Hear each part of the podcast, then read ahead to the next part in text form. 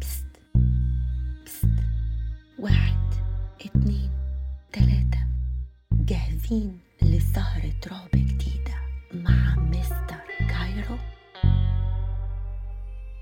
أهلا بيكم السبت وخلطة المزيكا الغامضة مع صوت المطر وتجارب رعب حقيقية من تجارب المتابعين. هنعيشها وعلى مدار الستين دقيقة اللي جايين. طبعا لو لسه بتنضموا لنا لأول مرة اسمحوا لي أرحب بيكم في عالم مستر كايرو. وبالمناسبة دي وقبل ما نبدأ الحكايات خليكم فاكرين إن كلنا مستر كايرو أنا وإنتم وكل متابع أو مشارك بالقناة. فسمعوني صوتكم باشتراككم بالقناة ودعمكم للمحتوى بالإعجاب لأن ده بيفرق كتير قوي. خلوا عيلتنا تكبر كمان وكمان. ودلوقتي مع صوت المطر والمزيكا. ويلا إيه؟ يلا بينا. الليلة هنحكي أربع تجارب حقيقية مر بيها متابعي القناة. وعلى فكرة كل القصص اللي هتسمعوها النهاردة أعادت صياغتها وكتبتها وخلتها متاحة لينا نسمعها بشكل إذاعي.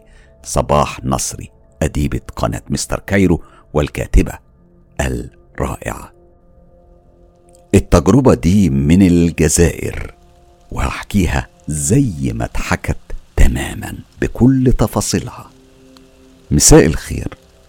من غير أي مقدمات أنا سميرة من الجزائر وهحكي قصة مرات خالي واللي حصل لها بسبب أعمال السحر من طرف ناس وحشة ناس إنها عدمت فيهم الرحمة ما بيخافوش ربنا. أنا مرات خالي اتجوزت بعد صبر طويل وبعد علاجات ما قدرتش تحمل إلا بعد 8 سنين كاملين وبقدرة الخالق سبحانه وتعالى أنجبت طفلة وبعدها طفل. هي افتكرت نفسها إنها خلاص خفت تماما وحملت مرة تانية وكانوا توأمين بس للأسف بعد شهرين اتوفوا عيالها. هي حزنت جدا وأول ما روحت من المستشفى حالتها النفسية كانت متدمرة فعليا.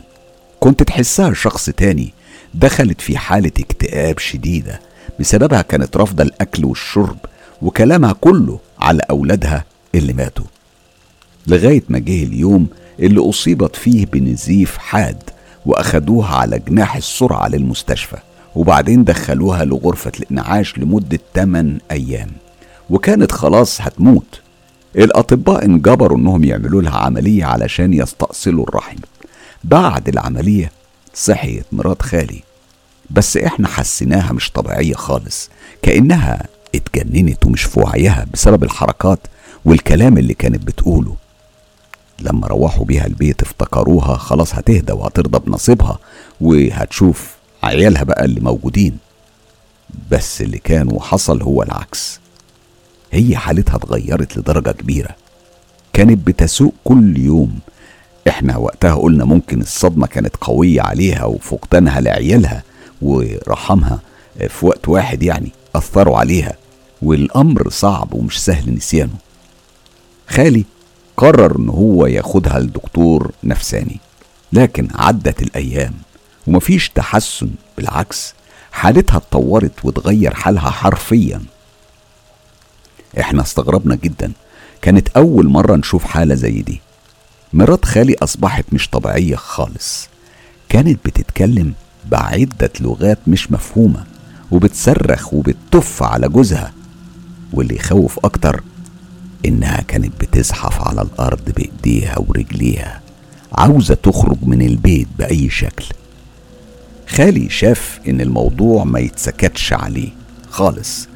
وقال إن إحنا لازم ما نستناش أكتر من كده وإنه لازم يتصرف بسرعة ويجيب لها راقي. وبالفعل جه الراقي وكل أخوالي كانوا حاضرين وقتها. كانوا مش عارفين إنهم هيشوفوا أغرب وأرعب مشهد ممكن يتخيلوه أو حتى سمعوا بيه. لما بدأ الراقي بيرقي فيها ويقرأ في القرآن كانوا أخوالي كلهم ماسكينها بيحاولوا يثبتوها في الأرض. لكنها كانت قوية عليهم. قوتها كانت بمثابة عشر رجالة. الصراحة كلهم ما قدروش عليها. الراقي كان مستمر في القراية وهي زي ما تكون اتحولت. كانت بتعمل حركات وأصوات مختلفة زي ما تكون يعني اتحولت لحيوان اتمسخت يعني. مرة بترفع راسها وتعوي زي الديابة ومرة بتنبح ومرة بتعمل صوت القطط واللي أرعبنا إن كل أسنانها كانت باينة خصوصا أنيابها البارزة. وفجأة رفعت راسها وعملت صوت زي صوت الديك بأعلى صوت. أنتوا متخيلين المشهد دلوقتي؟ كل ده كان بيحصل قدام إخوالي اللي اترعبوا فعليا من منظرها وكأنه مشهد من فيلم رعب. بس ده كان حقيقي. كل مدينتنا والناس اللي فيها سمعوا عن حالتها. وبعد جلسات الرقية الراقي قال إنه معمول لها سحر قديم وتجدد ليها في شهر شعبان وعندها سحر الأرحام. علشان كده هي قعدت 8 سنين ما تخلفش. واتأثرت بكذا عملية إجهاض لحد ما جابت بنت وولد بإذن الله وبفضله. بعد كلام الراقي ده قال إنه لما الأطباء استأصلوا منها الرحم كل اللي كان معمول لها من سحر فيه رجع عليها واتلبست وحتى بيتها ما سلمش من الأسحار. خالي من يوم ما سكنت في البيت كان بيقول إنها مش مرتاحة فيه خالص ولا اتهنت ولا فرحت فيه. حتى بلاط الأرضية كان بينشق لوحده وبيتكسر كأنه بينفجر أو كأن تحته حاجة عايزة تخرج. كمان حيط البيت وقع واتهد. والحمد لله ما حصلش ضرر. خالي كان بيقول إحنا كنا دايما مستغربين من اللي بيحصل ده. اللي أشرف على بناء البلاط والحيط كان خالي بإيديه يعني مفيش حد تاني. لما كان الراقي بيرقي في مرات خالي نطقت الجنية على لسانها وقالت إنها متربعة هنا وجالسة على عتبة بيتها من يوم ما سكنت فيه.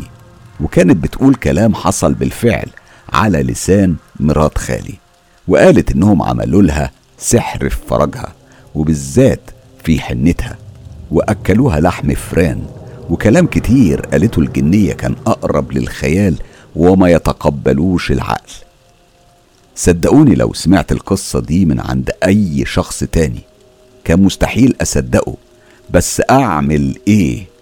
كل القصة دي كانت على لسان خالي ومراته وهم أقرب الناس ليا. إحنا نفسنا كنا بنتابع في حالتها يوميا. نرجع للراقي. هو بعد ما سمع وشاف كل حاجة إداها الزيوت العشرة وحاجات تانية علشان تداوم عليهم وقال إنه هيرجع لها بعد 21 يوم. هي الحقيقة هديت شوية في الأيام دي بس فجأة انقلب حالها للأسوأ. خالي معرفش يتصرف قدامها وقام مباشرة وشغل القرآن وهي أول ما سمعت القرآن قامت ودخلت الحمام ومددت جسمها على الأرضية زي التمثال أو النائم ونامت في الحمام. خالي حاول يصحيها ويقومها لكنها ما كانتش راضية تقوم ولا تتحرك كانت كأنها مغروزة جوه الأرض.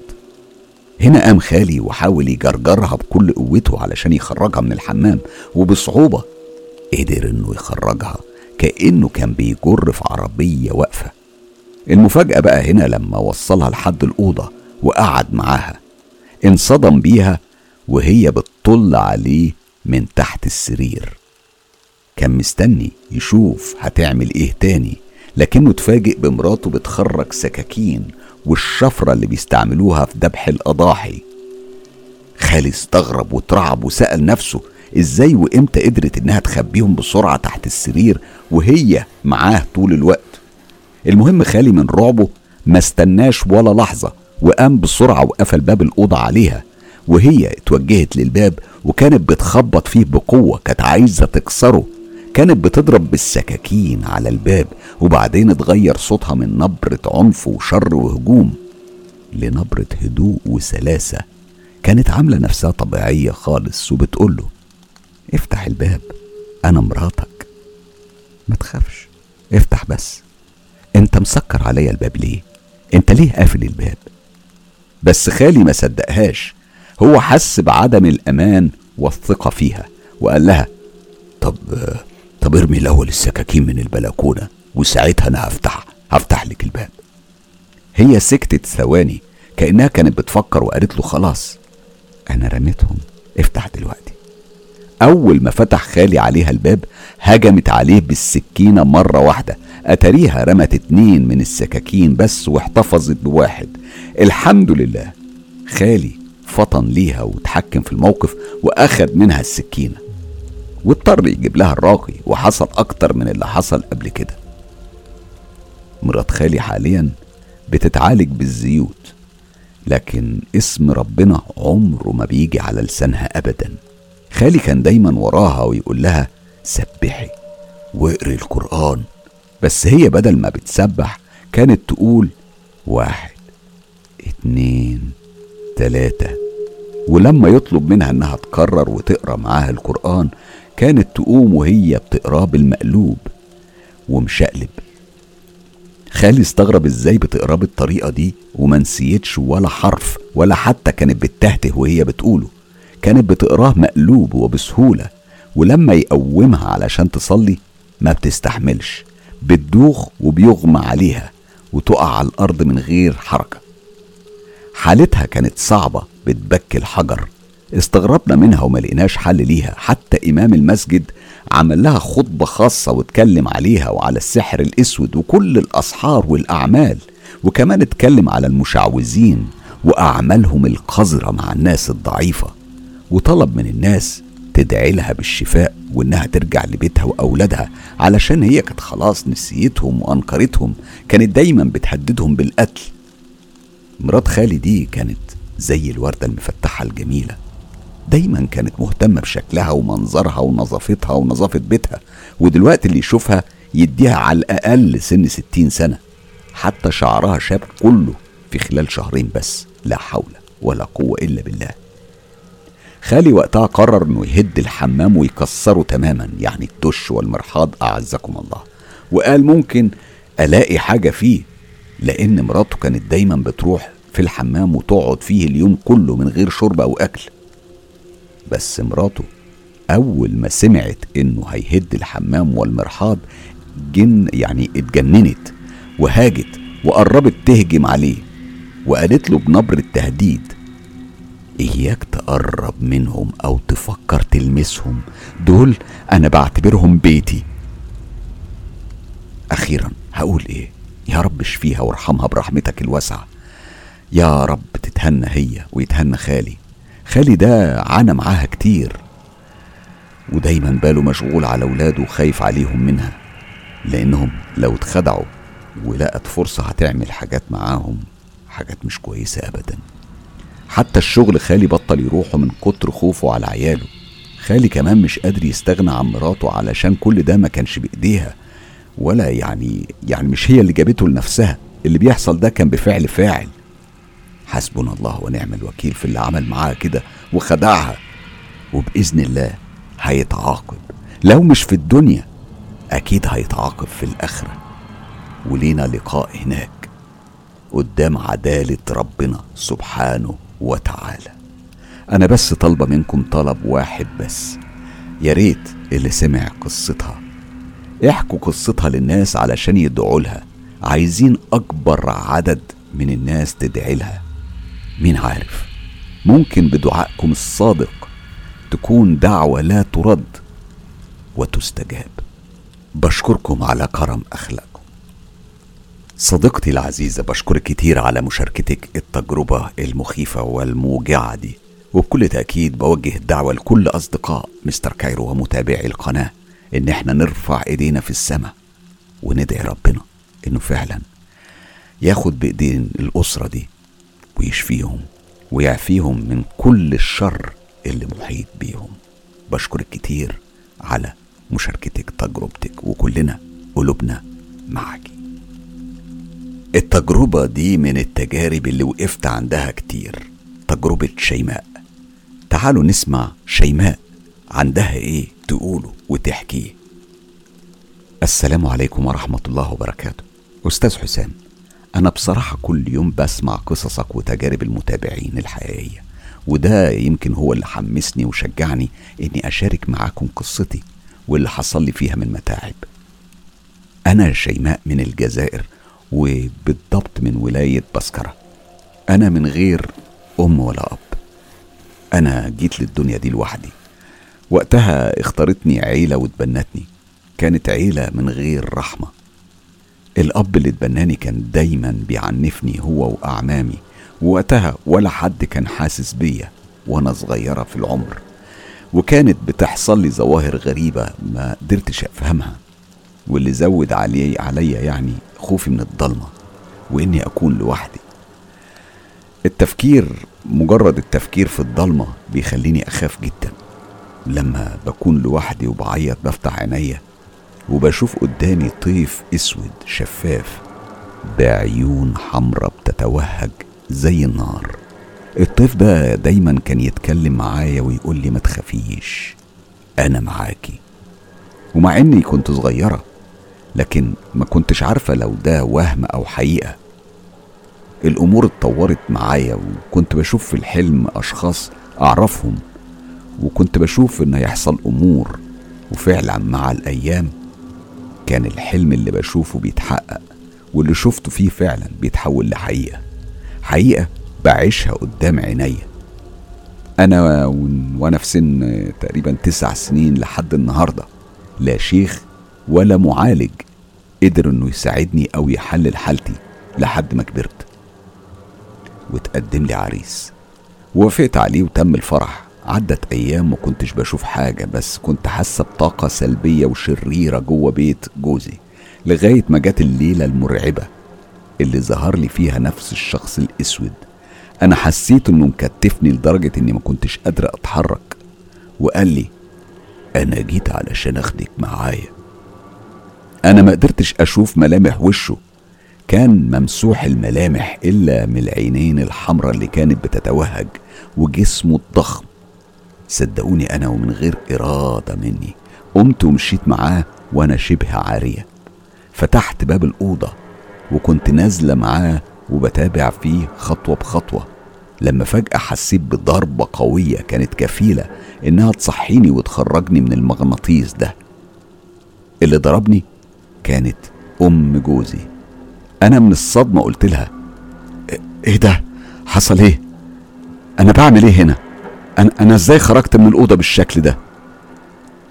أم جوزي رمقتني بنظرات الزعل وعدم تصديقها ليا وطلبت مني إني أرجع للأوضة على طول.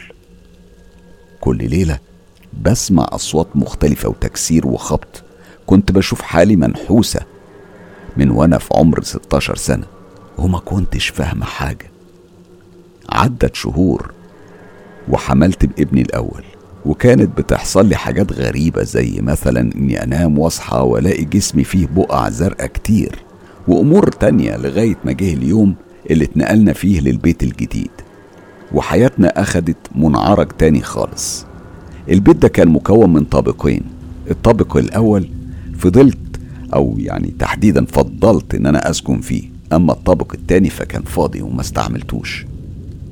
مرت شهور. كنت بسمع أصوات وخبط في الأبواب في الطابق التاني مع إني واثقة ومتأكدة إن الشبابيك مقفولة ومفيش أي مجال لدخول رياح أو أي شخص. وفي يوم قررت وطلعت بقرار غبي إني أطلع للطابق التاني وأشوف فيه إيه. كنت طالعة السلالم وأنا مفتحة وداني وعينيا كويس قوي علشان أتأكد من المكان. وقتها أنا انصدمت بوجود طفل صغير وست وراجل. قلت يا ربي أنا تمنيت إني كنت مثلا اللي بشوفه ده تخيل يعني خيال. نزلت بسرعة للطابق الأول وقفلت على نفسي الأوضة لحد ما جه جوزي وحكيت له. جوزي من النوع اللي ما بيصدقش الأمور دي بسهولة وضحك عليا وما صدقنيش وقال لي إني بتخيل ومفيش من الكلام ده أي حاجة حقيقية. في يوم أنا بقى كنت في المطبخ ولما اتلفت بالصدفة شفت راجل نازل من فوق على السلالم. الراجل ده مر جنب مني كأني مش موجودة خالص وفتح باب البيت وخرج. الوضع ده خلاني دخلت في صدمة مع نفسي. أنا ما كنتش مصدقة المشهد اللي أنا شفته. اسمحوا لي أوصف لكم تصميم البيت عامل إزاي علشان تستوعبوا الحكاية. اولا لما بتدخل من الباب الرئيسي بيقابلك مباشرة السلم اللي بيطلعك للطابق الأول بتاعي. وراح تلقى على إيدك اليمين حمام والمطبخ. أما على إيدك الشمال هتلاقي أوضة وصالة وسلم. السلم ده بيطلعك للطابق التاني وهو نفس السلم اللي نزل منه الراجل ده. وكالعادة أنا حكيت لجوزي وما صدقنيش وقررت إني مش هحكي اللي بشوفه لحد. في يوم اتفاجئت بقرار أخت جوزي خلينا مثلا نسميها فيروز. كانت عاوزة تيجي تسكن معايا. واضح جدا إنها كانت عاوزة تسكن في الطابق التاني. جوزي ما قالش حاجة ورحب بالفكرة. بس عد يومين بس واتفاجئت بنفس الراجل ده نازل من فوق بس المرة دي ما خرجش بره. ده كان جاي وقصدني قصدني أنا وقف قدامي واتكلم وقال لي لو فيروز أخت جوزك بتفكر تسكن معاكي إحنا هنقتلها وهنخليكم تغادروا المكان كله. وقتها أنا ما قدرتش أقول أي حاجة لجوزي وفضلت إن أنا أسكت علشان لو حكيت عمره ما هيصدقني. هيقول لي إن أنا أكيد مش عايزة أخته تبقى موجودة معانا في البيت. وبالفعل جت أخته وسكنت معايا. مروا أيام وما حصلش أي حاجة. بس بعد أسبوع بدأت تلاحظ فيروز حاجات غريبة. زي مثلا تلاقي التلاجة مفتوحة مواعين المطبخ مرمية على الأرض. الصراحة هي ما شكتش في أي حاجة غريبة بالعكس دي شكت فيا أنا. ونزلت لعندي وقالت لي انت ليه بتعملي معايا كده؟ أنا كنت ببرأ في نفسي وبحلف لها إني ما عملتش أي حاجة وإن أنا ماليش دخل باللي بيحصل فوق ده خالص. بس هي ما صدقتش كلامي. كانت بتبصلي بنظرات الشك وبتتهمني إني كذابة وبدأت تقفل الأبواب بالمفتاح. في يوم قررت فيروز إنها تروح تزور أمها وقفلت كل الأبواب بالمفتاح. وفي اليوم التاني لما روحت وفتحت الأبواب انصدمت من منظر الأوضة. كل حاجة كانت مبعترة وكل الهدوم اللي في الدولاب كانت مرمية على الأرض. هنا انصدمت واستغربت وصدقت كلامي. وقتها إحنا شغلنا التلفزيون على قناة القرآن الكريم وبأعلى صوت بس التلفزيون كان بيطفي لوحده. فيروز كانت بتشوف معايا اللي بيحصل. ولما بلغنا جوزها وجوزي طلعوا علشان يشوفوا وتأكدوا فعلا إن فيه شيء غريب ومرعب بيحصل في البيت وقدام عينيهم. وهنا قرر جوز فيروز إنه يجيب راقي ويشوف البيت. هو لما جه ما طولش كتير وخرج من البيت بسرعة ومن غير رجعة ومن غير حتى ما يقول كلمة واحدة. من ساعتها فيروز بتشوف الويل كل يوم في الأول بدأ يظهر لها شخص طويل وأسود وكان محروق وما عندوش إيدين. كان بيبص لها وهو واقف جنب سريرها. والحاجة الصعبة اللي تخلي الواحد يموت فعلا من الرعب إنها بتشوف في لحمه وهو بيتقطع حتت حتت وبتطب والحتت دي كانت بتقع على الأرض. استمر بيها الحال كده وصارت تشوفه في المطبخ والحمام ومن غير ما يتكلم معاها. وكان كل مرة بيتحول بيتحول لأشكال مختلفة. يعني ساعات بيظهر بشكل طفل صغير وساعات بيتحول لشكل مرعب. ما اقتصرش الأمر بيها إنها تشوفه بالليل بس. لا دي كمان بقى بتشوفه في وضح النهار خصوصا لما جوزها يكون في الشغل. لما جوزها كان بيرجع كانت بتحكي له على اللي شافته بس جوزها كان بيطنش هو كمان وما بيصدقش الكلام ده. كان بيتكلم بصوت عالي وكلامه موجه للناس اللي هي بتشوفهم وكان بيشتم ويتريق ويضحك عليهم وتقريبا كل يوم بيشتم فيهم لغاية ما جه اليوم اللي قررت فيه فيروز إنها تروح لبيت أمها. طبعا وكالعادة قفلت الباب بالمفتاح وما كانتش عارفة إنها قفلت على بنت صغيرة من عمار البيت ومشيت. أنا كنت تحت في الطابق الأول قاعدة مع صديقة ليا لما فجأة سمعت صوت عياط لطفلة صغيرة وصريخ كان جاي من فوق. أنا بسرعة قمت وطلعت علشان أشوف فيه إيه. لكني وقفت في نص السلالم لما شفت راجل أسمر ولابس عمامة خضرة فوق راسه وسروال وقميص. وقال لي افتح الباب على بنتي الصغيرة اللي في عمرها سنة لأنها محبوسة جوه الأوضة. أنا رديت عليه بسرعة بس أنا ما, ما معيش المفتاح وصاحبة البيت قفلته. طب هعمل إيه؟ ردة فعله كانت مرعبة وفيها كم هائل من التهديد والترهيب لأنه قال أنا هخليكم تندموا أشد الندم. قلت له طب وتأذيني أنا ليه؟ ده, ده أنا ساكن هنا من 8 شهور وعمري ما طلعت لكم ولا أذيتكم ولا تعديت حدودي معاكم. أنا خفت جدا منه ونزلت جري علشان أقعد مع صديقتي وكان قدامي ابني بيلعب. وفجأة كأن في شخص غير مرئي مسك ابني ورماه من فوق السلم لغاية الباب الرئيسي. أنا من الرعب قلت خلاص ابني مات. ومن شدة الصدمة أنا اتسمرت في مكاني وما قدرتش أتحرك ولا أمشي خطوة واحدة. ساعتها نزلت صديقتي بتجري وشالته من على الأرض واتصلت بجوزي وقالت له إنه لازم يرجع للبيت بسرعة. وحكت له على الحادث بالوجيز. لما وصل جوزي وشافني بالحالة الصعبة دي وكنت بعيط بعيط بشدة شال ابني وراح بيه للمستشفى. والحمد لله ربنا سبحانه وتعالى ستر. ما كانش فيه كسور غير شوية كدمات على وشه. وقتها. سألني جوزي على اللي حصل بالظبط. أنا حكيت له على كل حاجة حصلت معايا. هو كان بين إنه مصدق ومكذب في نفس الوقت. لما روح جوز أخته فيروز وحكاله جوزي على القصة كلها قام جوز فيروز وطلع للدور التاني وفتحه وقعد وبدأ يبص في كل جهة. كان بيستنى أي حاجة ممكن تحصل بس ما حصلش أي حاجة لغاية ما جه الليل. وزارنا أخو جوزي وقال إن فيروز هتنام الليلة عند أمها. ولما كانوا مع بعض قاعدين في الطابق التاني جوز فيروز حكاله عن كل شيء. ولما كان بيحكي كان بيضحك وبيتريق وبيقول بأعلى صوت لو خرجتم وشفتكم أنا هضربكم يا اللي قاعدين بتخوفوا فينا. وبدأ يشتم ويلعن فيهم. وأخو مراته فيروز كان بيضحك على طريقته في الكلام. هنا اتقلب المشهد من ضحك لرعب. قام زي الإعصار في الأوضة وبدأوا يرموا عليهم المواعين وقلبوا الدولاب والتلفزيون وكل حاجة لدرجة إنهم من شدة رعبهم. ما لبسوش جزمتهم. ونزلوا حافيين وقالوا لنا يلا نخرج بسرعة فيه جن في جن في البيت يلا بسرعة. جوزي كان بيحاول يهديهم وقال لهم اسمعوا أنا مش خارج ومش هسيب البيت. خليكم معايا والصبح نشوف الشيخ يجي يساعدنا. بس هم كانوا رافضين إنهم يفضلوا في البيت ثانية واحدة جري وهربوا من البيت. وبعد نص ساعة سمعنا صوت خبط قوي جدا جاي من فوق. هنا قرر جوزي إنه يطلع بنفسه للطابق التاني ويشوف بنفسه إيه اللي فوق. وأول ما حط رجله على أول سلمة سمع صوت خطوات لشخص كان نازل من على السلالم. الصوت ده خلاه يتراجع بسرعة وهو ميت من الرعب. وقفل باب الأوضة بالمفتاح. وطلب مني إن أنا أتصل بأخوه الكبير وأطلب منه يجي بسرعة. وخلال دقايق وصل أخوه وهو شايل كتاب القرآن الكريم.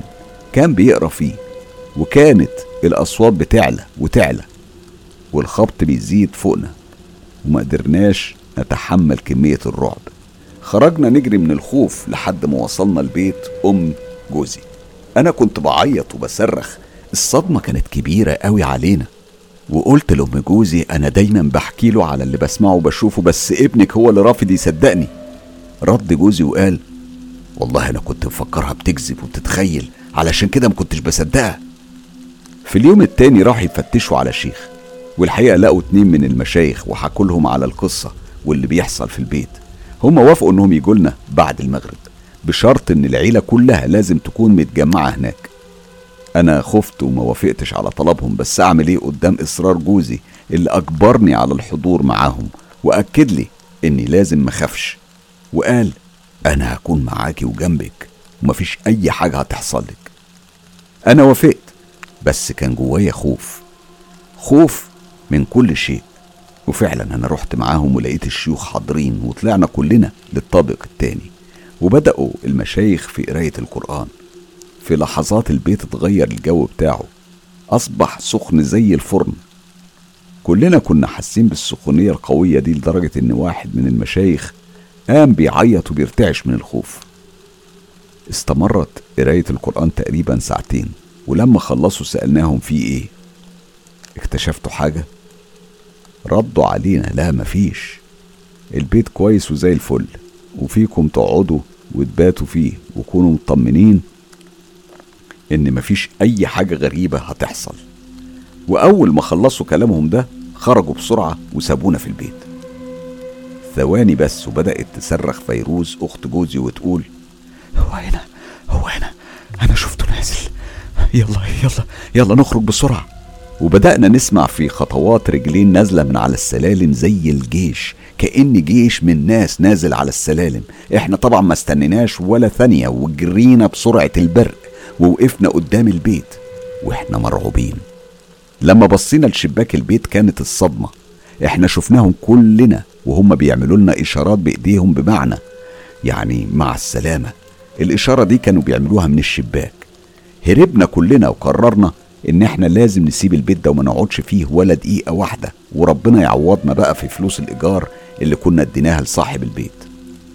فضلنا نأجر وننقل من بيت لبيت لغاية ما قررنا نرجع للبيت الملعون ده ونجمع حاجتنا. لكننا انصدمنا من البيت اللي كان نضيف ومتسيق بالمية ومعطر بالبخور بس إحنا انتبهنا إن كل حاجتنا وهدومنا كانت مرمية على الأرض زي ما تكون معناها يلا خدوا حاجتكم وامشوا من هنا دي كانت صدمة العمر. فيروز أخت جوزي عانت كتير.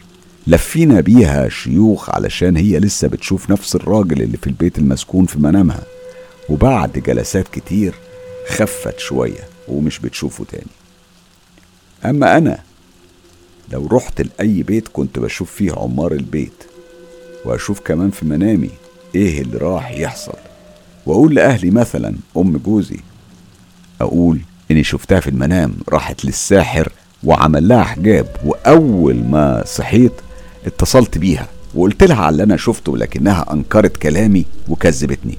أنا رديت عليها وقلت لها على فكرة أنا عارفة مكان الحجاب ده فين حاططيه وعارفة كمان إيه الكلام اللي قاله لك الساحر بالظبط. وقلت لها على كل حاجة هي اتصدمت وحاولت تداري عملتها بس في الآخر قالت لي صح أنا رحت للساحر علشان الشغل علشان هما دايما لما بروح الشغل بيعملوا لي مشاكل. كلامها طبعا ما كانش منطقي خالص. المهم أنا دلوقتي في بيتي الجديد وفيه من عمار البيت ست وابنها عمره تقريبا 12 سنة بس أنا عمري ما تعديت حدودي معاهم ولا أذوني. ولما بيحبوا يتكلموا معايا بيكون عن طريق الأحلام. هما بيطلبوا مني أطبخ لهم حاجات معينة وفي يوم قالوا لي روح اشتري اتنين من الدجاج وإني لازم أذبحهم عند عتبة البيت. وبعدين أصدقهم بالريش وبالدم من غير تنظيف. أنا ساعتها ما كنتش فاهم حاجة وعملت اللي هم طلبوه مني. ولما أحب أنام بسمع أصوات في المطبخ كأن الست دي بتطبخ وبتاكل عادي. حتى ابني وجوزي بقوا بيشوفوا خيال كأنه لابس أبيض. ودي هي قصتي وتجربتي أستاذ حسام. قد إيه قصة مرعبة في كل تفاصيلها؟ تخيلوا في ناس عايشة في التفاصيل دي. ناس بتعاني بالشكل ده بشكل يومي. شيء مفزع بجد. تجربة ما اتمناش إن أي حد يعيشها. بشكرك على إنك شاركتينا تجربتك صديقتنا الغالية. التجربة اللي هحكيها حالا هي تجربة امتداد لمجموعة من التجارب كانت الصديقة العزيزة اللي بعتها حكتها قبل كده. كل مرة بتحكي لنا على مجموعة من الخواطر واللحظات اللي هي عاشتها ومجموعة من التفاصيل المرعبة. كل اللي هقدر أقوله طبعا أن أنا مش هصرح باسم بطلة القصة لأن هي طالبة حجب اسمها. لكن اللي هقدر أقوله إنها من مدينة المحلة الكبرى في محافظة الغربية في جمهورية مصر العربية. والتفاصيل اللي هنسمعها دلوقتي كلها تفاصيل عاشتها بطلة وصاحبة القصة وبتحكيها لنا بتفضفض على كل المشكلات اللي عصرتها في تجارب مع ذو الحرفين. فاسمحوا لي أحكي لكم الحكاية زي ما هي كتبتها وبدون إعادة صياغة. يعني اللي هتسمعوه ده هي الرسائل اللي وصلتني بقراها حرفيا وده بعمله مع بعض التجارب ما بين الوقت والتاني لأني ببقى حابب أنقل لكم مشاعر أبطال القصة. أنا كنت عاوز أحكي لك على شوية حاجات من اللي حصلت معايا. هما مش سايبيني في حالي ابدا. أنا حتى لما بدأت أكتب لك بدأت عينيا ترف بشكل مش طبيعي. في موقف حصل لي مع جدي والعالم الآخر. كنت أنا فيه رجعت من الكلية في يوم وجدي كان نايم عندنا. وأول ما دخلت أنا سألت عنه وقلت لهم هو فين. قالوا لي في أوضته. أنا فتحت الباب وكانت المفاجأة. جدي كان ماسك عكاز أصلا لأنه كان أصيب في حادث طيارة وكان مركب شرايح ومسامير فيها. لما فتحت الأوضة ودخلت لقيته واقف في النص نص الأوضة تحديدا. كان عمال يزعق. صوته كان جهوري وكان عمال يقول أنتوا عايزين إيه يا ولاد الكلب؟ أنا قلت له مالك يا جدو قال لي ولاد الكلب عايزين يكسروني ويجننوني. أنا على طول جريت عليه وحضنته وقلت له ليه بس يا جدي ليه؟ قال لي بيخيلوا لي إني في بيتي وعاوزيني أطلع على السرير. طبعا سرير جدي عالي عن الأرض لكن سريره عندنا في البيت كان منخفض عنه. كمل وقال علشان أجي أقعد أقع وانكسر تاني. وفجأة يا أستاذ حسام وهو بيتكلم اتقطع كلامه ولقيته بدأ يزعق قوي وقعد يقول ابعد عنها. دي بنت بنتي لو قربت منها هحرقك. واخدني من إيدي وسند عليها ودخلني الفرندا وقال لي هاتي المصحف يا بنتي. وخلاني قريت سورة ياسين والكرسي والمعوذات وقال لي اللي يخاف من العفريت يطلع له. اوعي تخافي منهم. أنا قلت له حاضر. عدت أيام وكان دايما يحكي لي أحلام. أحلام له هو لأني كنت قريبة منه جدا. برضه فاكرة كنت راجعة من الكلية ودخلت له وقال لي العسكري مش راضي يمضي لي الورقة علشان أروح عند أمي وأبويا وزعلان جدا. عدت الأيام وفي يوم لقيته ندهلي هو فرحان قوي وقال لي العسكري مضالي الورقة وأمي وأبويا أهم أنت مش شايفاهم؟ كنت بقول له فين؟ فين يا جدي؟ كان بيقول لي قدام اهم أنا عرفت ساعتها إن جدي هيموت. هو صمم في اليوم ده إنه يروح بيته. حتى ماما استغربت قوي وكانت بتقول له طب خليك الصبح. وهو كان بيقول لها لا دلوقتي. المهم إحنا نفذنا اللي هو عاوزه. وهو نازل من على السلالم لقيت ماما بتقول لي جدك مش هيرجع هنا تاني يا بنتي. وفعلا. ما عداش أسبوع كنت عاوزة أعدي أشوفه قبل ما أروح أجيب النتيجة بتاعتي من الكلية. فقلت خلاص أجيب النتيجة وأروح أفرحه. والله وأنا في الباص وراجعة من الكلية لقيت صوت بيكلمني وبيقول لي جدك مات. وهتروحي البيت بتاعكم هتخبطي على البوابة كتير. هينزل لك جوز خالتك هتسأليه. جده مات هيقولك بس اطلعي. وهينزل أخوكي ويقولك أيوة مات. والله والله اللي بحكيه ده حصل حرفيا. وأول ما وصلت لا إراديا لقيتني بعمل اللي الصوت قالهولي وليلة موته والسبب إني كنت عاوز أروح عنده الصبح إني حلمت حلم إن جدي هيموت. بس ما كنتش باخد في بالي. أنا حلمت إن أمي وخالتي في أوضة واسعة معمولة بالصبة وفي إيديهم طشت. طبعا حضرتك عارف هو إيه طشت؟ يعني طشت كان فيه دقيق وعمالين بينفضوا الدقيق. وصحيت من النوم حسيت بقلبي انقبض حسيت إن جدي فيه حاجة. بس للأسف أنا كملت ورحت الكلية. بعد الدفنة رحنا البيت وكنت منهارة من العياط. أنا نمت من تعبي. لقيت جدي جالي في المنام. كان نايم على كنبة. ربنا يكرمه. طبعا حضرتك عارفها يعني كنبة مصنوعة من الخشب بشكل مستطيل. جدي كان لابس جلابية بيضة ووشه كأنه في التلاتينات. بس لقيته زعلان. صحيت بحكي لماما على اللي حصل فقالت لي تلاقيه حاسس بينا لأن خالك زعق لي واختلف معايا على حاجة بعد الدفنة.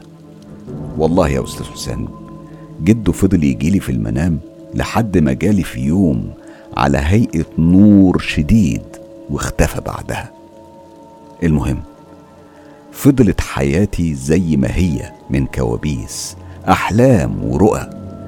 إحساس بكل حاجة بتزعلني. ألاقيني ببكي ومعرفش السبب وأكتشف إن في حاجة هتحصل. حاجة بتزعلني لدرجة البكاء. وطبعا سواء بقى كان زعل خفيف أو شديد ولو حسيت إني فرحانة نفس الشيء بيحصل. فعلا بتحصل حاجة تفرحني والحمد لله. أنا لما اتجوزت كانت الأحداث الاكثر المتتالية وكانت أكثر غرابة. بدأت كل حاجة تظهر. أنا مثلا أول ما اتجوزت ربنا أكرمني بالحمل والحمد لله سبحانه وتعالى. ما كنتش أعرف إني حامل. أنا صليت المغرب ومعرفش كبس عليا النوم ولقيتني واقفة في مكان متحوط بخشب وكأنه حاجز وجوه المكان ده لقيت عناقيد من البيض كل مجموعة مع بعضها فيها الأبيض وفيها الأبيض الغامق. المهم لقيت نفسي باخد عنقود منهم وفجأة صحيت من النوم. أنا فضلت كتماها جوه نفسي ومش راضي أتكلم لحد ما اتأكدت والحمد لله. كنت قلت عاوز أروح لماما. لبست وجهزت وكان باب الشقة مفتوح. وفجأة لقيت قط ضخم جدا جوه الشقة. قعد قدام الباب جوه الشقة. كنت بهش فيه مفيش فايدة. حسيت وقتها برعشة بتجري في جسمي. صرخت وطلعت حماتي. وأول ما حماتي ظهرت وهي طالعالي القط مشى بهدوء. في يوم بقى كنت نايمة في أوضة الأطفال وفجأة لقيت شعر بيتشد وصوت مروحة بتدور يعني الدوران كان بشكل بطيء في البداية وبعدين زاد. الصوت كمان زاد مع زيادة الدوران وشعري كان بيتشد وفجأة سمعت صوت طفل بيصرخ جامد. أنا قمت مخضوضة واستغربت هو إيه ده؟ وبعد كده قلت خلاص أنا هنام في أوضتي. نمت وعينيا كانت على الباب وهنا لقيت زي ما يكون مكتبة شكلها غريب وفي شخص ومراته وأطفال صغيرين واقفين. كنت ببص لهم جامد وبقول إيه ده أنا بحلم ولا إيه؟ وفضلت ساكتة والرعب اتملك مني لدرجة إني ما قدرتش أنطق ولا أتحرك من مكاني. في الآخر أنا قلت أنا هغمض عينيا. وبالفعل غمضت. لقيتني صحيت من النوم تاني يوم. بدأ جوزي يلاحظ إني بقيت بسرح كتير وبنام أكتر وكان في أحلامي دايما بيجيلي شاب في غاية الجمال. بيحاول يتكلم معايا. وأول ما يفكر يقرب مني ألاقيني بقول اسم جوزي وبقوم من النوم. في آخر رمضان جوزي خلص المصحف لقيتني بزعق وبقول له خلص المصحف؟ لا لا اتنفض جوزي من كتر القلق. وراح جاب شيخ وبعت لبابا وكان جوز أخته موجود. والله اتقال لي والشيخ بيقرأ كنت ببكي والشيخ بيقول اخرج منها. كنت بقول له بحبها. وبعدين بابا قال لي كنت بتزقينا وكان فيكي قوة غريبة. إحنا الأربعة ما كناش قادرين عليكي والشيخ معرفش يعمل حاجة. وفضلت على كده. جوز العالم ده بالنسبة له كان عالم مجهول كان عاوز يعرف كل حاجة عنه. على فكرة شكل الأسرة دي كان وشهم آه ولونهم كده زي لوننا. أغلب وقت يا أستاذ حسام كانوا حاضرين عليا وخصوصا لما أكون زعلانة في يوم كنا بناكل وفجأة لقيت وشي وبقي بيتحركوا بشكل غريب وبقيت حاسة براسي بتتحرك وكأن في تعبان بيتحرك ولقيت جوزي بيكبر وبيقول أنت مين؟ قلت له أنت مالك يا فلان يا ابن فلان؟ ده كان كلام جوزي ليا لأنه كان بيحكي لي اللي حصل. أنا لما فقت سألته انت ليه بتكرهني على جوزي؟ قال لأنك بتضربها. طبعا كان جوزي شديد عليا والحمد لله. وبعدين بيقول هجم عليه وكنت بحاول أبعدك أبعدك عني ما كنتش قادر. كان في أكتر من كأني يعني في أكتر من راجل هجم عليا. بقيت بقرأ في القرآن وبكبر لحد ما بعدت عني. وقلت إنه خلاص انصرف. لكن لقيتك بتكملي الأكل بإيديكي واخدت إزازة الشطة. مع العلم إن أنا مش بحب الشطة. بقيت تكبيها على الأكل وتاكلي. وخلصتي وقمت بتمشي على ايديكي ورجليكي. الولاد كانوا خايفين جدا. أنا خرجتهم في أوضة تانية وشغلت القرآن على سورة البقرة على أساس يعني إنك تفوقي. والله والله يا أستاذ حسام أنا نمت نوم عميق جدا وما صحيتش إلا لما خلصت. إزاي معرفش طبعا كل ده كان بيحصل بشكل مستمر. أولادي قالوا لي يا ماما انت كنت بتتكلمي وانت نايمة مع حد وكنت بتاخدي الملح وبتاكليه. أنا فاكرة في مرة جوزي زعق معايا وضربني لقاني بضحك ورحت نمت. لما صحيت بيقول انت حسيتي بالضرب؟ قلت له لا كان كأنه لسع بس. توالت الأيام على الحال ده لحد ما بدأت الرؤية تجيلي علشان تقول إن في حاجة مميزة. طبعا مش هحكيها النهارده للحديث. بقية. أنا عارفة إن اللي بقوله طبعا مش زي القصص الجميلة اللي بتحكيها بس والله كنت وما زلت بعيش حاجات صعبة. عارف صعب لما تحس إن في حاجتين بيتخانقوا عليك حاجة عاوزاك تأذي وحاجة عاوزاك تعالج وهبقى أوضح كل ده مع باقي حكايتي مع العالم الآخر. بشكر الصديقة الغالية اللي بعت كل بعتت كل التفاصيل دي وطبعا زي ما اتفقنا هي مش حابة تقول اسمها. كل اللي قلته وبكرره إنها من مدينة المحلة الكبرى في جمهورية مصر العربية تحديدا في محافظة الغربية وهي يعني كل فترة بتبعت لنا مجموعة تفاصيل لتجارب عاشتها وده طبعا واضح من شفافيتها وعلاقتها بذو الحرفين. هنستنى حكايتك في الحلقات اللي جاية. وبشكرك كتير على مشاركتك تجاربك مع العالم الآخر. تعالوا نشوف صباح وهي بتحكي لنا حكاية رمزي زي ما سمعتها منه بكل تفاصيلها المخيفة والمرعبة. أنا بكتب لكم بعض الأحداث اللي حكيت عنها في فترة سابقة. وعايزكم تركزوا قوي مع الأحداث علشان هي متشابكة ومعقدة. أنا طبعا زي ما بحكي وزي ما حكيت قبل كده مراتي كانت ملبوسة بالجن.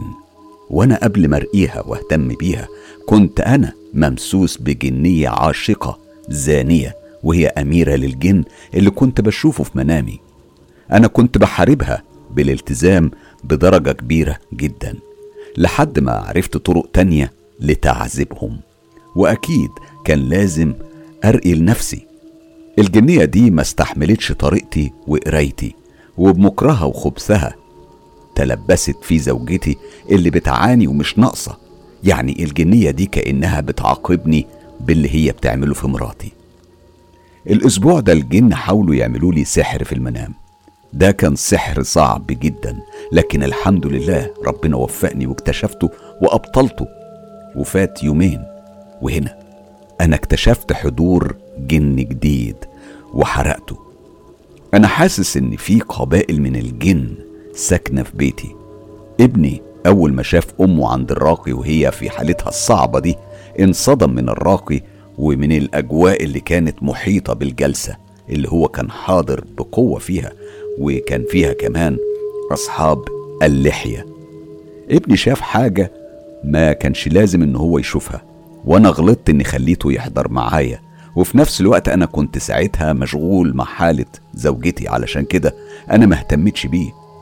دلوقتي أنا معاه بحاول أهديه شوية والحمد لله هو رجع لطبيعته وصار بيحب إني أرقيله هو وأخته كل يوم قبل ما يناموا تجنبا لأي كابوس ممكن يشوفوه. إضافة على اللي بيحصل ده أنا كمان رقيت لحماتي أم مراتي واكتشفت إن ليها كوارث على زوجتي. كمان أنا رقيت لبنت خالة زوجتي مع جوزها وهوضح مالهم وإزاي رقيت لهم واكتشفت إيه وقتها. اللي أنا ذكرتهم دول اتأثروا كتير واللي زاد عليهم آه الأجازة بتاعت العام اللي فات. يوم ما كانوا على شاطئ البحر وكان شاطئ معروف في مقام لولي صالح. وأنتوا عارفين المكان اللي بيكون فيه مقام زي ده تلاقي الشرك بالله. وبتكتر فيه الخزعبلات حواليه. ما كناش عارفين إن المكان ده مسكون بالجن اللي أخبرني إنه مسكون كان صديق ليا على الفيسبوك. هو نصحني أبعد ونرجع بعد ما قضينا أسبوع بحاله هناك. وكانت كل الستات اللي معايا من أهلي وأهل مراتي مرضى. ما يقدروش حتى يصلوا كانوا ممسوسين وزاد عليهم الحال. وفي لحظة اتغير حال العيلة وأصبحوا بيتخبطوا في بعض. كان لازم نبعد عن المكان ده ونروح على طول. وفعلا لما روحنا كأن كل واحد من العيلة كان شايل معاه عفاريت فوق ظهره ولا حد فيهم كان تمام وسليم. قبل شهر رمضان الكريم جت عندنا بنت خالتي اللي حكيت عنها قبل كده وقلت لكم إن الجن اللي اتكلم على لسان مراتي قال إنها هي اللي عملت السحر لمراتي. أنا فاكر كويس يومها علشان أذن وقت المغرب وصليت بيهم بس بنت خالة مراتي اتغير وشها زي ما يكون شافت حاجة رعبتها.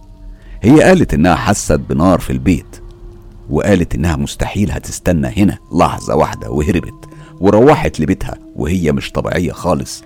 كانت كمان بتتكلم بكلام مش مفهوم. طبعا تاني يوم اتصلت بيها مراتي وقالت لها إن رمزي رقاني وخرج اسحار وحاجات تانية. قطعتها بنت خالتها وصوتها كان باين عليه الخوف والقلق وقالت لها طب هو رمزي ما جابلكيش سيرة إن أنا اللي عملت لك السحر؟ ردت عليها مراتي أيوه هو قال لي وربنا يسامحك. ساعتها هي قفلت الخط. أنا مراتي دلوقتي وحاليا يعني اتحسنت. واقدر أقول يعني حصل شفاء تام والفضل لله والحمد لله وحده. خلوني بقى أكمل معاكم باقي الأحداث. أكيد في منكم اللي بيتساءل عن دور أهل مراتي وفينهم في وسط الأحداث الكتيرة دي.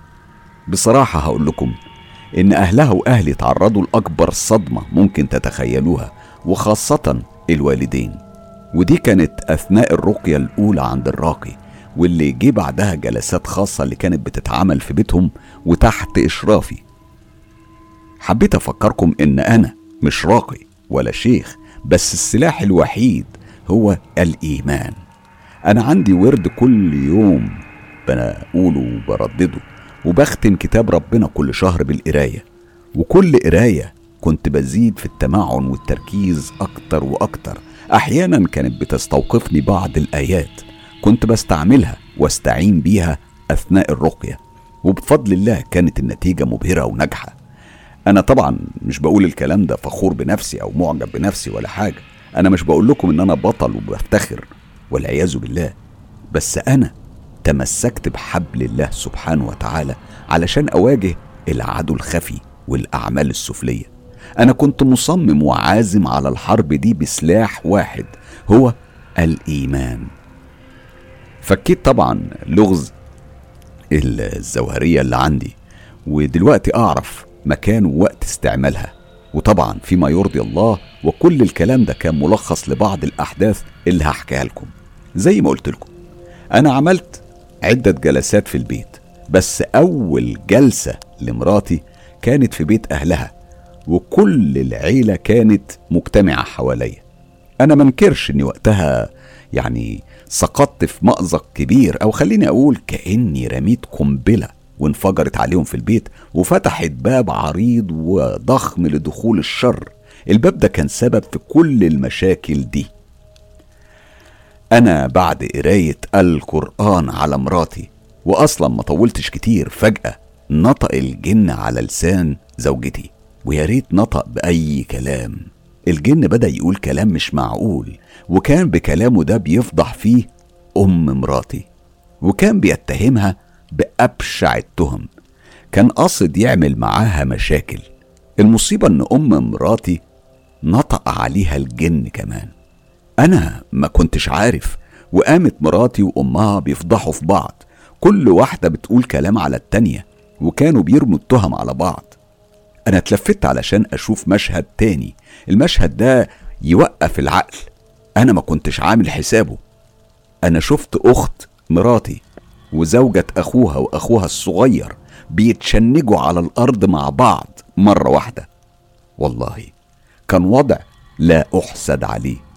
أنا كنت في وسطهم ومعرفش أروح لمين وأمسك مين. كل واحد كان بيتخبط في ركن. وزوجتي وأمها عاملين حوار بالفضائح قدام بعض. أول شيء أنا ركزت على الجن اللي على زوجتي وابتديت أقرأ القرآن واستجوب في الجن. الجن قال لي على لسانها إن فيه سحر مدفون وهو موروث من الأم وهو سحر تجديد وربط للعائلة. وكمان قال لي إن فيه خدام سحر المقابر وفي ال... وفي هناك هنلاقي الدمي وفيه سحر مرشوش. أنا كنت حكيت سابقا إني تخلصت من معظم الحاجات دي والحمد لله بعد فترة هديت العاصفة وكل شخص من دول رجع لطبيعته. وبعد أيام من الحادثة دي وطريقة علاجي لأهل مراتي واللي ربنا أكرمني وسهلها عليا كنت كل خميس وجمعة أقضيها عندهم علشان أرقيهم وأعالجهم وأفك الأسحار. دلوقتي أركز على أمها. هي كمان حالتها صعبة وكانت كل ما بتسمع بمصيبة أو صدمة مثلا آه، بسبب مثلا وفاة شخص عزيز عليها أو تتعصب وتتنرفز بقوة تقوم وكل ما تلمس أي مكان من جسمها مش بيعلم ويخلي آثار بس لكنه كان بيحترق بجد وكأنه حريق بكل معنى الكلمة. أنا هحكي لكم على جلسة رقية رقية تمت مع أمها وكانت جلسة مختلفة وفي نفس الوقت مضحكة. لما كنت برقي في حماتي طلع عليها جن بشوش. كان بيضحك بيضحك وبس. تخيلوا حتى وهو بيتعذب وكل ما كنت أزيد قراية والتعذيب على حماتي كان بيزيد. الجن اللي معاها كان بيتعذب أما الجن التاني كان بيموت من الضحك عليه. أنا مش شايفهم كل ده كان باين من تصرفات حماتي والجن اللي نطق على لسانها. الجن كان بيضحك وبيبكي وقال إنه جن عاشق وانفجر من الضحك. ما انكرش إحنا كمان ضحكنا وقررت إني أديه علقة يدوق بيها العذاب وكانت كتهديد ليه. وبعد محاولات صعبة خرج منها وكشف عن بعض من الجن وأماكنهم وقال لي بالحرف الواحد أثناء الجلسة دي إنه معايا حصان أبيض واقف ورايا. أنا ما صدقتوش علشان عارف إن هو حابب يخدعني وده حاجة أنا كنت متأكد منها. حماتي دلوقتي بتشتكي من أوجاع في كتفها كأن في سكينة مغروسة جواها. يعني في رأيكم لو كررت الجلسة هلاقي الجن ساكن في كتفها؟ طيب عموما أنا هخلي الإجابة في قصة وأحداث تانية. أنا جوز أختي آه، جوز أخت زوجتي توفى منتحر. وكان قبلها بيشتكي من هلاوس كتير. أنا شخصيا مش فاهم كأنه في شيء غير طبيعي. دايما كان بيردد كلمة هموت هموت هموت خلي بالك على بناتي وعينيك عليهم كل مرة كانت بتزيد حالته سوء عن الأول وأصبح غريب الأطوار والتصرفات. ومرت الأيام لحد ما اتفاجئنا إنه مات أو بالمعنى الصحيح انتحر.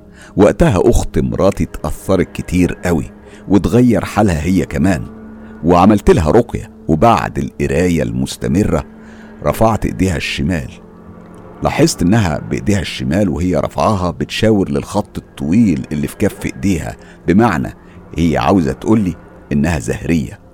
أنا حاولت مع الجن اللي معاها كنت بعاتب فيهم إن مش مكفيكم اللي عملتوه وحصل مع البنت وناسها ورد الجن على لسانها.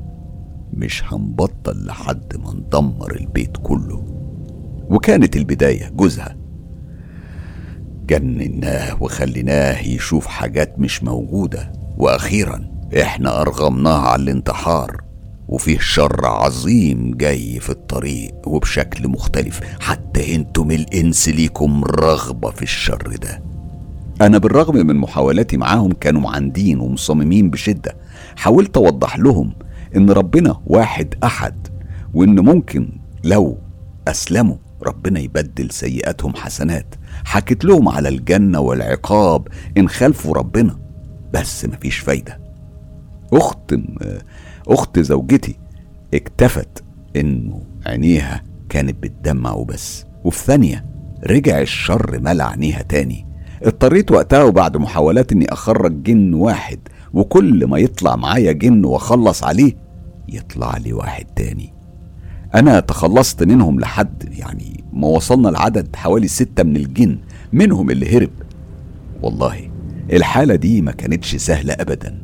دي كانت حرب يا غالب يا مغلوب فيها. والحمد لله ربنا سبحانه وتعالى أعطاني قوة التحمل والصبر وإني أقاوم دلوقتي وحاليا. أخت زوجتي لسه بتتعالج. ليلتها أنا تعبت جدا ودخلت في نوم عميق ونمت حلم مختلف وغريب وفي نفس الوقت كان حلم جميل. أنا حلمت إني كنت ماشي على شط البحر والمكان كان جميل قوي. وفجأة شفت قدامي بنتين واحدة كانت سمرة والتانية بيضة. منكرش إني انبهرت من جمالهم الخيالي. جمالهم يخلي العين مفتوحة من غير ما ترمش. هم كانوا ماشيين في اتجاهي وكانوا من غير هدوم وبعدين وقفوا قدامي ودعوني علشان أتمشى معاهم. أنا مشيت معاهم وكأني ماشي مع نسمة خفيفة. حسيت نفسي طاير ومش ماشي على الأرض. مشيت معاهم لمكان جميل كله أحجار وأشجار وبيتبدل المشهد إلى إقامة علاقة جنسية محرمة مع البنت البيضه وصحيت وأنا جوه الحلم بذاته بسبب صوت بينبهني فيه على عملتي دي. جه على بالي مراتي وقلت اللي عملته ده حرام واستغفرت ربنا وما كملتش مع البنت البيضة. وصحيت مع إنه كان حلم لكني كنت نادم وحسيت إن الحلم ده زي طعم علشان أنجر فيه للفخ. أنا في تاني أيام العيد قمت من السرير وكنت لابس خفيف. ودخلت الحمام أعزكم الله. وللأسف نسيت الدعاء وذكر ربنا وأنا داخل.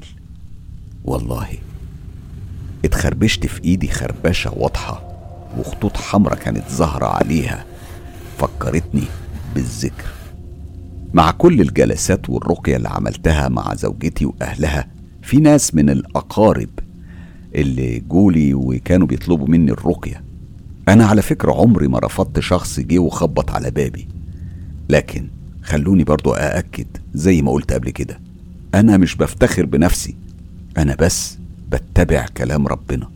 علشان كده حبيت أقول لكم إن لا راقي ولا شيخ ولا مشعوذ ولا أي حد يقدر يعالجك إلا كلام الله.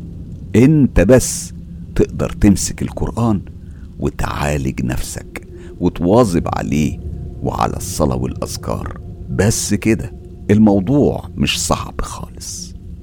تجربة مرعبة وتفاصيلها متداخلة بشكل كبير لكن في النهاية هي تجربة مر بيها. رمزي بشكره كتير إنه شاركنا بيها وأنا بتفق معاك في جزئية مهمة جدا يا رمزي. بتفق في, في فكرة رفض التعامل مع السحرة والمشعوذين. ربنا سبحانه وتعالى فتح لنا أبوابه ودايما ربنا لما بيتكلم معانا بيفهمنا إن هو أقرب لينا من الوريد. يعني الهمسة بتوصل ربنا. فإحنا مش محتاجين وسيط. إحنا ممكن نتوجه لربنا سبحانه وتعالى بالدعاء وهو هيحقق كل اللي إحنا عايزينه. بشكرك كتير رمزي وبشكر صباح نصري على إعادة صياغة قصص حلقة الليلة. ليه تشترك في قناة مستر كايرو؟ علشان توصلك آخر المعلومات اللي ممكن تفيدك وتحميك انت وأسرتك والناس اللي بتحبهم من عالم السحر والسحرة وكمان علشان تكون ملم بعالم الجن والعوالم الغامضة اللي ممكن تكون بتشاركنا حياتنا.